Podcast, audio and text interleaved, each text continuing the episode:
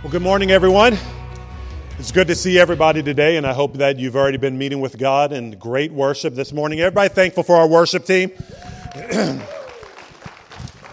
amazing, amazing to meet with God. And so, what we have today is a very special guest. Many of you know that um, with our uh, efforts here in the city, we ourselves were a church plant, but many years before we were a church plant here, um, we actually had the opportunity to be influenced by church planters in Europe.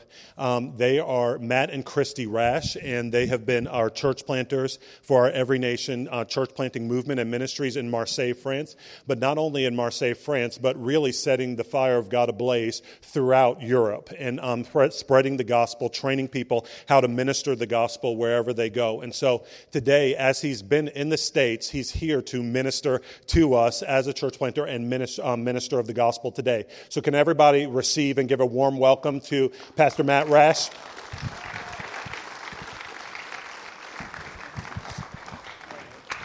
Awesome. Good morning, everybody. How y'all doing?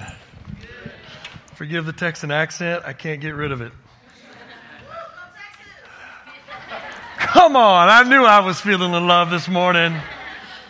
Woo! So great to be here in Chicago. Thanks, Pastor Roland and, and Dee, for your invitation to, to be with you. Uh, God's just got me on this journey. I was telling uh, a brother back here, um, Wes, he was, tell, I was saying, I don't, I've never been to Chicago in all my life. And then all of a sudden, twice in like less than a year, I'm here. I'm like, how does this work? How does this happen? Um, we live lives that are hopefully led by the Spirit. And, you know, when something is in season, it's time. That's what, that's what God's, when God's doing something, somehow everything changes and we find ourselves doing things we never thought we'd be doing, or we find ourselves in places. Another example is in the last 16 months, I found myself four times in the Ukraine. Before that time, never was in the Ukraine. I don't know why God does things like that, but it's fun, isn't it? I want to introduce you just to my family. I don't know if we got a picture of my family here. That's my parents actually over the right, and my, my son, he wasn't having a great day there. Not really excited about family photo time. Of course, you can tell everyone else was really excited to be there. Um, the dog, not so much. Maybe it was the wreath around the poor thing's neck, choking her, or the berries she ate off of it that made her sick. I'm not sure. But, anyways, that's our family in our backyard there in, in Marseille, France. Those are olive trees everywhere that we have to keep pruned and cut, and it is a pain in the rear. Uh, so we're hoping that we have some volunteers come out and at least harvest the olives this year and make our own homemade olive oil. D- d- does that not sound good? So, how many of you would like to come over and help us pull all those olives out of the trees? It'll only take about a week. Mission trip. Su- support the rashes on a real level. Um, anyways, just wanted to share a couple testimonies. First picture is a, a, couple of people that have come to Christ in the last two months. Uh, Virginie, up in the top left there in Marseille, had been reached out to by another lady who came to Christ about six months ago. And she showed up in church. She says, I'm here to give my life to Jesus Christ. I was like, well, welcome to church. and, uh, and sure enough, man, I got to share the, the gospel with her and sit down with her and, and just see how Jesus had revealed himself to her. You know, a lot of times uh, evangelicals, we get a hard rap because we're, it's like we're walking around looking for somebody to pounce on, you know, like, uh, uh, I, I, already can tell there's a few of you have been drugged to church today. Um, I just, I could see it in the atmosphere. I could feel it in the air. And I was one of you. I just want to relate with you. I know it feels weird to be here. I know you kind of got guilt tripped into it or, you know, somebody, you know, maybe they did use real drugs. I'm not sure. Um, but you found yourself in a place you're very much feeling awkward. I've, I've been where you are.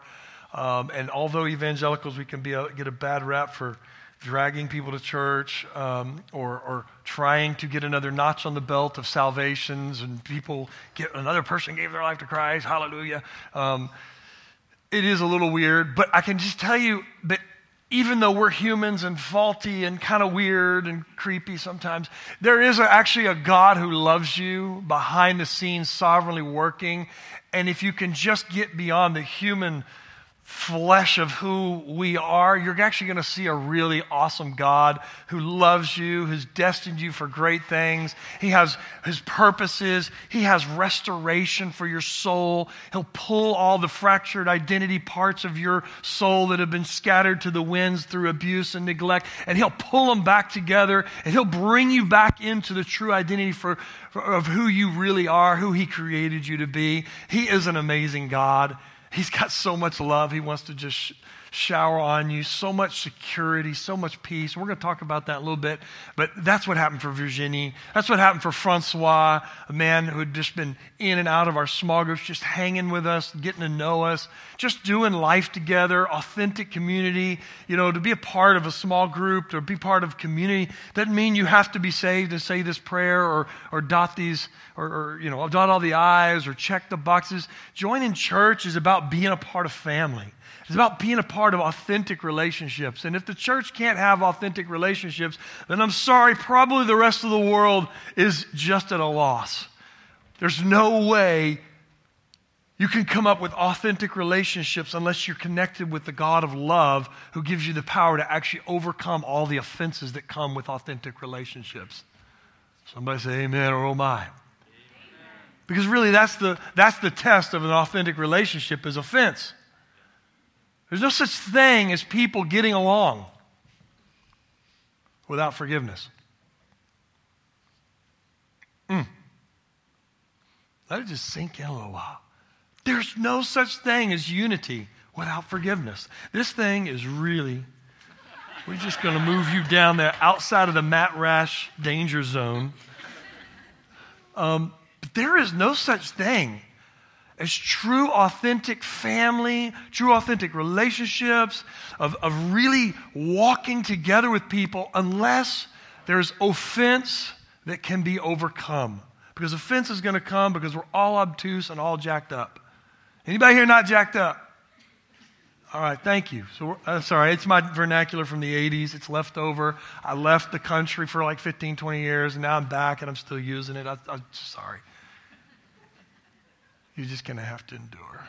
So, Francois, after three years of just doing life, being offended, and watching us forgive, and, and watching us, just watching the people of God learn how to love each other on purpose by the grace of God activated in our lives, he's just like, I've never seen anything like this. And so, about a month and a half ago, he gives his life to Jesus.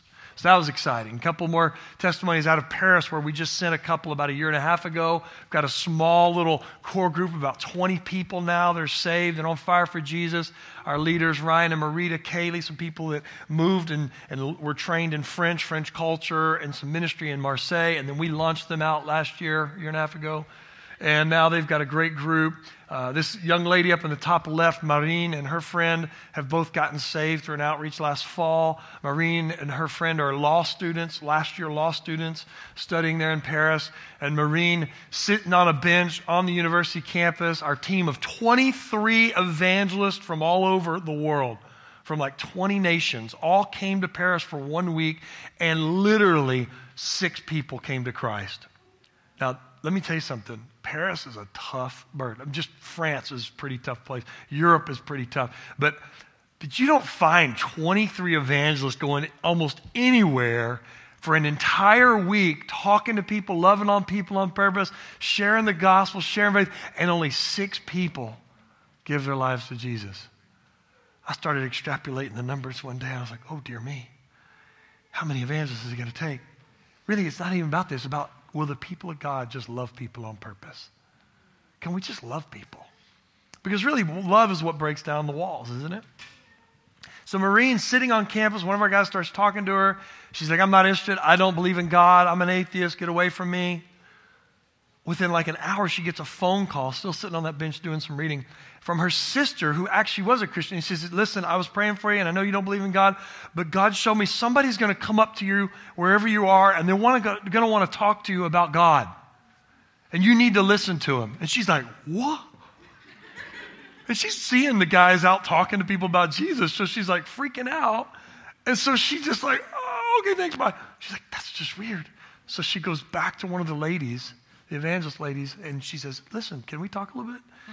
And so she starts sh- talking with her, and then she starts listening. And all of a sudden, it all starts making sense for her. And within like 24 hours, she gives her life to Jesus.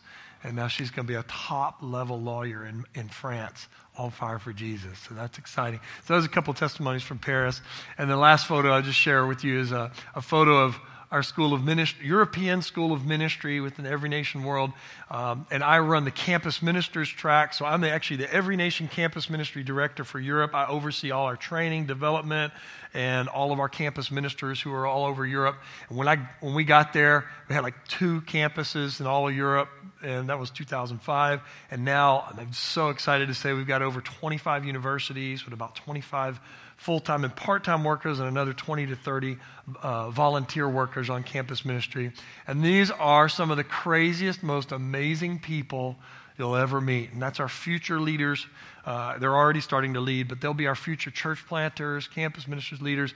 And now we have a school that every year we have a new intake. It's a year and a half long program, and we take people through all, what it takes to be effective in ministry, uh, theologically, philosophically, etc uh, in a European context. So that's the joy of my heart. And you know, I was thinking about those testimonies, people coming to Christ. Some of you have come to Christ. We have a young lady getting baptized today. Awesome. Uh, it's going to be a wonderful moment. Uh, I'm going to be there. Hope you are too. Um, it's, it's, it's a great thing. She's made a decision to give her life to Jesus. And a lot of times we talk about, I surrendered my life or my heart to Christ, or I asked Jesus to be Lord of my life, and, and that's when my life changed. And, you know, the Bible talks about that. It's called being born again, when God causes His Spirit to come and dwell in our spirit. And that's why it looks so weird when you're not born again to understand born again Christians. You just can't understand it. You can't wrap your mind around it because it's a spiritual encounter it's a spiritual experience. It's something that happens on the inside and begins to give you understanding of a whole world that you never understood before. And then you try to explain it to my, my brother or your sister or whoever it is, and they go, I think you're in a cult. I think this is just out of whack. Something's wrong here. Because it's hard to understand spiritual things with natural minds, right? And so I think it's, it's exciting to be in this tension because it causes us to have to love people better and better and better. And it causes us to have to endure with people. Like I have people I've been walking with for eight and a half years there in Marseille, have still not come to Jesus. And they just said, Are we not going to be your friends, you know, if we don't want to serve your God? I said, No, you'll always be my friends. I'll still keep praying for you. I'll still keep loving you. And, and you know what? I do hope you come to faith in, in Jesus one day. But even if you don't, I'm still going to love you. And they just go, I, we don't understand this. Like, you don't want to be a part, we don't want to be a part of your club, quote unquote, and yet you still want to be our friend. And this is where the breakdown happens so often in the church world is religious Christian people become religious and it's all about just hanging out with our club instead of hanging out with the world that's around us. That's what Jesus did. Oh. Jesus didn't, he didn't hang out with the religious folks. He was, they were welcome to come around. But as you note throughout the Gospels, they just constantly offended, weren't they? Religious people are always offended by those who are actually doing the kingdom work. Don't fall out in the Holy Ghost. But you know, it's one thing to make a decision to serve God and give your heart to Jesus, but it's another thing to actually walk with Him daily. Amen? How many of you can say, that was easy giving my life to Jesus? It was after I started walking with Jesus. Oh no, this is hard. There's nothing easy about it. Simple, yes. Easy, no. And um, one of the things I really love is Luke 8. We're going to throw this up on the, the board here. There's a passage, Luke 8, a story of Jesus taking his disciples onto a very vicious sea. Um, it wasn't vicious when he started. And it's one of my greatest favorite scriptures about what it means to actually follow Jesus. You know, most of the little journeys that Jesus took his disciples on around the Sea of Galilee were really pleasant, fun things. Now, they were exciting, don't get me wrong. There was dynamic stuff happening. I mean, there were people getting healed, there were miracles happening, demons were screaming and falling, coming out of people. I mean, no time with Jesus was boring. But they really weren't life threatening until this moment. And here we have this wonderful story. It says, Now, on one of those days, Jesus and his disciples got into a boat. And he said to them, Let us go over to the other side of the lake. So they launched out. But as they were sailing along, he fell asleep, and a fierce gale of wind descended on the lake. And they began to be swamped and to be in danger. They came to Jesus, woke him up, saying, Master, Master, we are perishing. And he got up and rebuked the wind and surging waves, and they stopped. And it became calm. And he said to them, Where is your faith? They were fearful and amazed, saying to one another, who in the world is this that he commands even the winds and the water and they obey him? This wonderful story about that Jesus giving a command saying, Let's go to the other side. This story of Jesus saying, We're not staying here anymore. Come with me. We're going to go somewhere. And they go, Yes, sir. And they get in the boat because that's what disciples do. We listen for the voice of our master and our Lord, and we say, Yes, sir. And we get in the boat and we go. But often, the words that we heard in the beginning, we are going to the other side, don't connect with a place of conviction and faith in us that we're actually going to make it to the other side. That somehow in the midst between starting and arriving, things shake up and we find ourselves disheveled, looking around, confused, emotions all over the place, going, What are we going to do? No, we're going to die. Because we forgot what Jesus said. We are going to go to the other side. I find this story highly interesting because it's like our master teaching us, telling us to do things. And what God's trying to do in our hearts is to get us to trust Him, to actually trust that what He says is going to come to pass. That when He commands us to go somewhere, to go to do something, it's actually for our good as well as the kingdom of God's good. That it doesn't matter what the circumstances may look like, it's actually going to turn out for the good. I mean, just a little background into the Sea of Galilee for those who may not know. Um, I've actually been there, and the Golan Heights are about approximately 2,500 feet above sea level on one side, the east side. And then all around is hills, approximately 1,000 to 1,400 feet above sea level. But the Sea of Galilee, it's got multiple names, is actually 700 feet below sea level. I mean, can you imagine the, the, the, massive drops? And so, what happens is the winds will blow off the hills. And when the cold winds blow off the hills, because it's below sea level, it's hot down there. Those winds mix with the hot air, and it creates these massive storms that can just arise just like that. So, you never know. You could be in the middle of the Sea of Galilee crossing across, which is a, a pretty big lake, and all of a sudden a storm show up and you don't see it coming. Now, the worst storms are the ones that come off the Golan Heights from that big 2,500 feet drop, dropping 25, 7, 30, 3,200 feet. And it creates these massive storms. In 1992, they recorded 10 foot waves on the Sea of Galilee. How many of you are sailors or boaters? Anybody? Got one, two.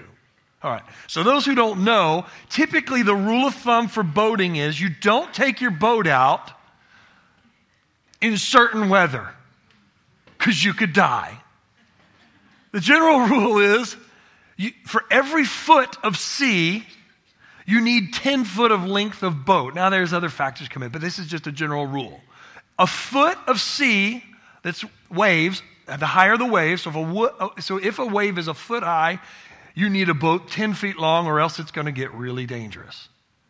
So if you have 10 foot waves, you need a 100 foot boat. Well, I'm just telling you, they just found this boat a few years back. I was there, I took this picture. And it's been, they've actually done a replica. This is a boat that was found at the time, it was there at the time of Jesus. The waves, and the, the, they had a drought. All the water went out of the Sea of Galilee, and it went down so far, and some kid was out there you know, trying to find clams or something, digging around, found some wood. They called the archaeologists. They discovered this was a boat that sunk at the time of Jesus.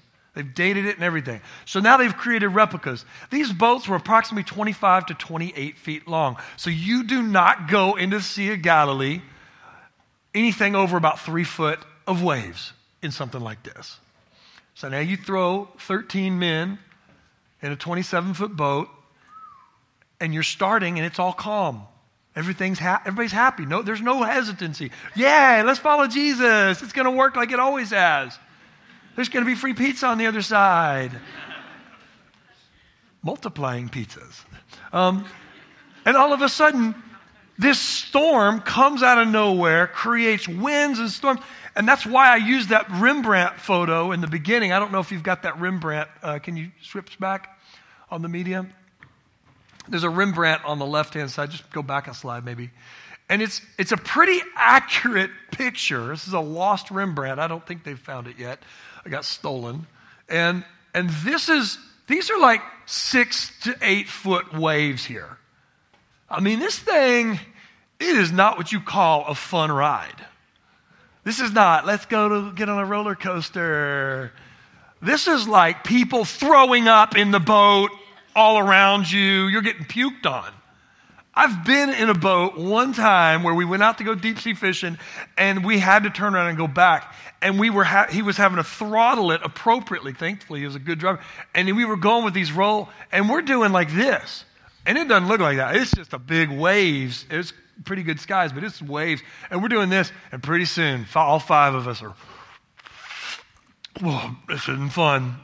This is no longer fun. I want my mama. Mama. So here's my bottom line is we don't know that those waves were 10 foot high. But I can promise you, this thing's real. Archaeologically, scientifically, we know that is a zone where these kind of things happen. These guys were literally fearful for their lives. They're holding on. And I'm, I'm just imagining the argument wasn't long do we wake him or not? It wasn't a long argument. It was, there were probably some cuss words flying in that place. We don't like to think of the disciples as, as not being cleansed and fully sanctified, but quite honestly, this is before the day of Pentecost. I'm sure their fishermen backgrounds and their tax collector backgrounds were all coming out of their mouths, along with the, the throw up. And so that's why I wrote the safest place to be is in God's will. Because you can be assured wherever God leads you, He intends and superintends His will to all work out for your good and for His as well. You can always trust in His commands and His teachings. He's good, He'll, predict, he'll protect you. The safest place to be is always in God's will. That's why today, if you're sitting here and you're going, Well, I know God told me to do something, but I'm not quite doing it all, you're not in a safe place. Oh dear, why did He say that? Because I'm going to tell you another thing I learned early on, and that is partial obedience is the same as disobedience. Is when God our Father, who loves us and wants to provide for us and protects us, says, Go over here, pursue this career, study this thing, play this instrument, learn this thing, go on a mission trip, serve those people, give away your money. It's for your good. It's for the kingdom's good. There's more that can, good that can come out of obeying God than not. And until we actually go do that which we know God is telling us to do, there's going to be serious war on the inside here. And I know after praying that today, I'm speaking to a few of you today. You're like, I'm doing 90%. 95% of what I know God's told me to do. But there are some things that are in this room, there are some people in here, and you're holding on to a couple of things out of fear in your life. You're holding on because you're, you're afraid if I go that far, what's going to happen? Jesus is not some kind of, hey, you know, take a few things that I say, you know, apply it if it feels good, you know, and it makes you feel better, great. Whatever doesn't work for you, that's cool. It's like a buffet. It's kind of a little of that, a little of that, but not, none of that if you don't like that. But as long as it feels good, like a good massage, like, oh, yeah, hit that point. You know, like my dog, I scratch her and that, that, leg starts hiking up, and go, you know, it's like that's the part she likes the most, you know. I go somewhere else, she goes, hey, Hey, she turns around. Hey, hey, you got the wrong spot there. And then she sticks her booty back over on that side. And next thing you know, well, that's kind of like we treat God a lot of times. We want Him to scratch our itch where we want it scratched, but He's trying to get us into a whole new level of breakthrough and victory. He's trying to get us into a whole new level of impact and purpose for our lives, and we're missing out on it because we want our itches scratched. Hmm. Somebody say, Oh me, oh my, oh Lord. If God has led you somewhere or made you to know what you need to do and you're not doing it, you need to take a serious change of course immediately. Now, there is the aspect of the timing of God on some things and wisdom of how to do something and when to do it. But you cannot expect the mercy of God to last forever. That's called testing God. The difference between mercy of God and the grace of God is the mercy of God is getting something we don't deserve, but the grace of God no, I'm sorry. The mercy is, is not getting what we deserve, but the grace of God is getting what we don't deserve. The grace of God is His empowering presence to live the life we've been called to live, to be who we've been called to be, and do what we've been called to do. It's, it's more of the engine, the motor. It's His grace. And when we're humble, we get lots of it, thanks to what uh, James says and Peter says. So when we humble ourselves, grace comes to empower us to live the life He's called us to live. But mercy's different. It's, it's not, it's, it's getting something we certainly don't deserve. And a lot of times when we're not walking in the perfect will of God, we're doing our own little thing. His mercy covers us for a season. And then all of a sudden, one incident or big disappointing moment or storm in our life turns into two or to three and we go, I don't know why this keeps happening.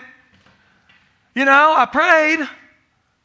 Well, pray is one thing, but obey is a totally different thing. You can pray all day long, but if you're not obeying what you know God has called you to do, you're going to find yourself testing God and His mercy on a daily basis. Now, is that meant to put people in fear? No, not at all. We serve a really loving, amazing God who wants to bless you and give you the power to live it. But at the same rate, why would you want to test God?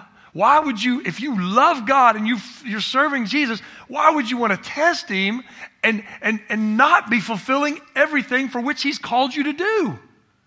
Because the reality is, we'll be much happier, live much more peaceful lives when we're actually follow, flowing with what He's actually called us to do in obeying Him. The other thing I just want to mention is Jesus was sleeping in the midst of this massive storm.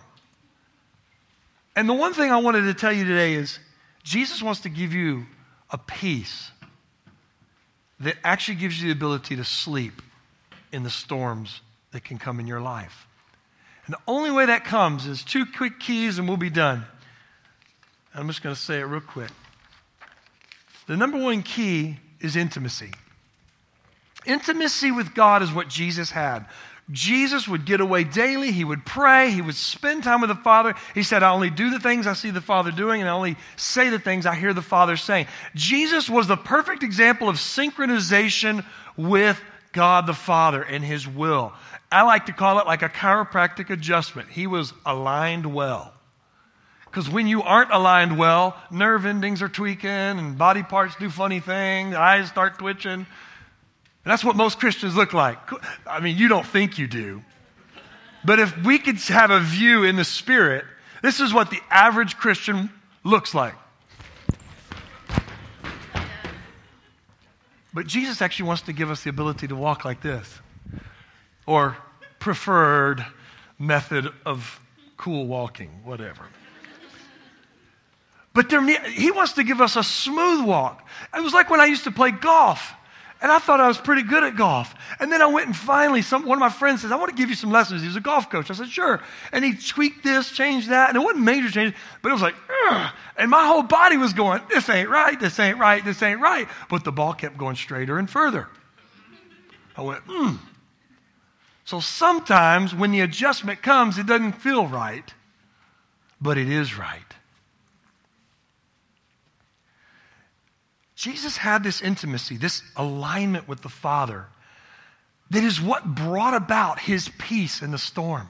He knew the Father's will so well, he could be confident, I know I'm going to the other side. The, the fact that Jesus knew he had to go to the cross, die on the cross, and resurrect from the dead to save humanity or to give humanity a chance to be saved and to know the Father was what he knew. That sovereignly has got to happen. Therefore, I know I can take a nap in the midst of a storm. Isaiah 9, 6, and 7 says, For a child will be born to us, a son will be given to us, and the government will rest on his shoulder, and his name will be called Wonderful Counselor, Mighty God, Eternal Father, Prince of Peace. There will be no end to the increase of his government or of his peace. The peace of God, the nature of what God did in Jesus and what he's doing in Jesus is incremental and growing.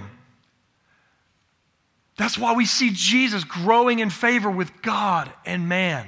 We see Jesus bringing peace in the midst of the storms. He reminds me often of my friend who's an emergency room doctor, Josh Helms. And Josh, when he comes upon emergencies, he brings peace.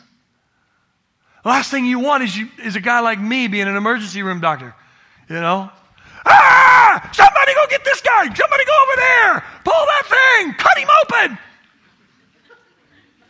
Am I in charge? Absolutely. Do I know what needs to be done? Absolutely. But am I actually helping the situation? No. Because everybody's nerves are like this. I'll never forget, Josh showed up into an emergency situation we were in, and Josh just like, okay, what happened here? Okay, now wh- where did that come from? Okay, let's look at that. All right, how does that feel? And, you know, he's just kind of, and there's me over there freaking out. I was like, I want to be like you, man. I want to be like that. So Jesus started teaching me his secrets. That if we want to be a people of peace, it's going to take intimacy with the Father, just like Jesus had. Because when we're intimate, he reveals his secrets and his will to us. And when we know his will, it gives us faith to overcome anything between here and there. Second thing is Jesus was secure the security of Jesus meant he knew who he was, whose he was, and therefore what kind of authority and power he walked in. When you don't know who you are, whose you are, you won't know the authority and the power that you actually carry within you. And because Jesus knew the authority and power, he knew whatever situation he was in, he's going there. He could command the storms to calm down and things to get out the way. That's what Jesus did. He walked in his authority and his power, and therefore he could sleep in the midst of the storm. If you want to have peace, eternal, supernatural peace, like the peace here, be anxious for nothing, but in everything by prayer and supplication and thanksgiving, let your requests be made known to God, and the peace of God will surpass all comprehension and guard your hearts and your minds in Christ Jesus. What does it all start with? Through prayer, supplication, giving thanks to God. Why? Because when we start thanking God for every little detail and every big thing in our lives, humility starts coming into our heart. Grace starts flooding in. Revelation starts coming out. We start understanding the heart of our Father who loves us and gave His Son for us. And His peace starts flooding in. And that, that war against all the worries and the anxieties that we're battling with, and how is this going to happen, and how are we going to get there, and what if this happens, and what if that happens, all of that stuff gets drowned out a person of prayer, of intimacy, and security in who they are, knowing who they are, knowing the authority that's in their lives, is always going to overcome the storms in their lives. Now, I'm not talking about some, you know, fake, in, fake security. I just, arrogance is like the greatest fake security we have in our society. People walking around like they've got it together, and it's like a facade you can all see through. It's like cheap furniture that you, no offense. It's like cheap furniture though.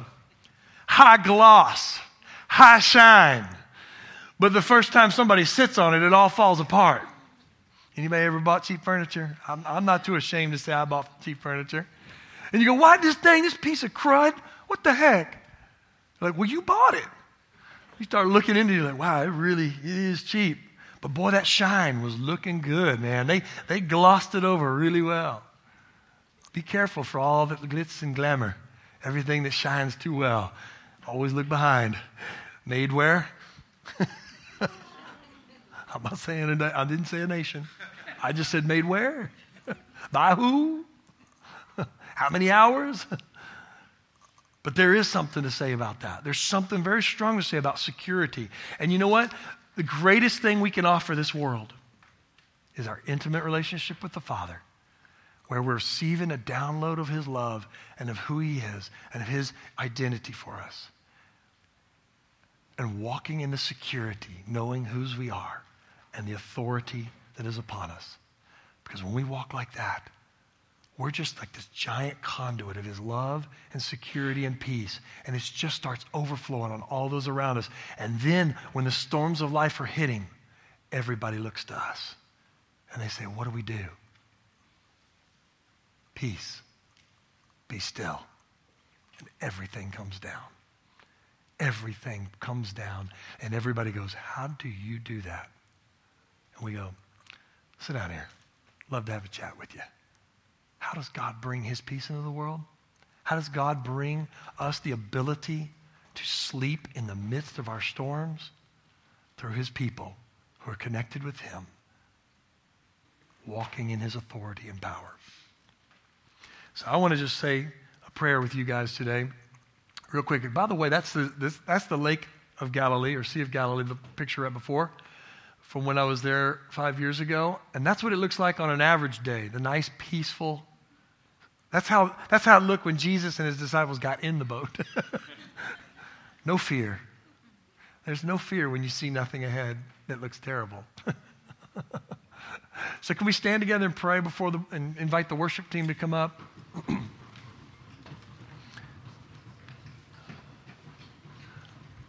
Father God, I just thank you so much for all these wonderful people here that are here to serve you and to try to love you and to understand who you are. Thank you for those who may be here that they just got dragged here. Church is not their thing. They really didn't want to be here. I thank you, God, that they're able to understand. Maybe they were able to hear something today through the music, through the announcements, through the just the different people talking, something about the love that you have for them, something about the undying love. I thank you, Father, that you love them before they were even born.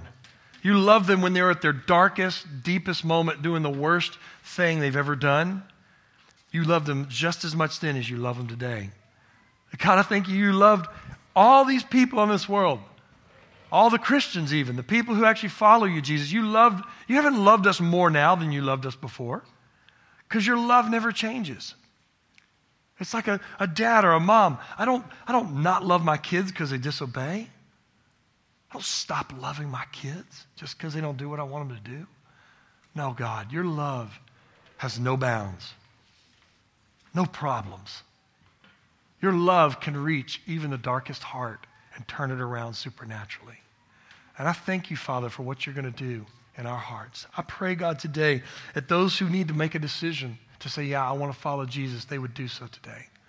They would, they would get off the roller coaster of religion doing some good things, but never really fully obeying you and just saying, okay, I'm all in.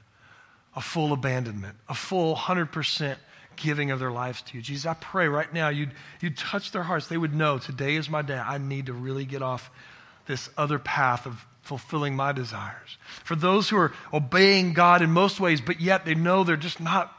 They're not doing what they need to be doing. I pray, God, for your grace to come today and they'd be able to step over the line and go, okay, God, I'm, I'm all in. I'm, i really want to just do what you've told me to do. And God, for, for the storms that people are going through right now, I pray for your supernatural peace to just invade this place. Those who are going through storms, it's no fault of their own. Maybe, maybe somebody hurt them. There's abuse, neglect. There's storms of the soul. There's storms in the family unit. Lord, I thank you that you can come supernaturally and begin your, bring your peace into their minds, their hearts, and their soul. We thank you. You are a God of peace, of love. Yes, God, you didn't ever create man just to experience you with our brains.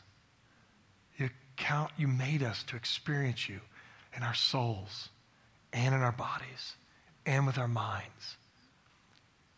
So, Father, I pray for just a supernatural love encounter today. Just with me, lift your hands and say, God, I want to encounter your love fresh and anew. I don't want the same old, same old. I really want to encounter your love, Father, in an authentic, real way. And I pray, Holy Spirit, you know the heart of every person here. If they really want that love encounter, God, I thank you you're going to give it to them. According to your faith, be it done unto you. According to your desire and your hunger, may the Lord meet you in his powerful, loving ways. Thank you, Father. Thank you, Jesus. At the end of this first song, I'm going to invite our prayer team uh, for the church to come up here. And then and anybody who wants prayer, you say you want to get off a roller coaster, you're going through storms in life, you need supernatural healing in your fam- family members. I promise you, God's going to meet you there. Why? Because He is the one who promised it, not me. God is going to meet you. I can't explain how it all happens and what happens and what order and what timing. I mean, I got healed in my ear 14 years after I got injured in my ear and prayed nonstop, and nothing ever happened. And 14 years later, I got supernaturally healed in my ear. Why did it take 14 years? Why did it? I don't know all the whys. Don't ask me that. But I do know God, He always rewards faith, faithfulness. He's a rewarder of them that seek Him. Not just one time, two times, but diligently, faithfully seek His face. Not just for healing, but for anything you're going through. Knock and keep on knocking. Right? Jesus is one looking for perseverant faith. And you're going to have a peace that surpasses all understanding. And you're going to be able to make it through any storm in your life. But if you want prayer after, after that first song, we're going to have the prayer team?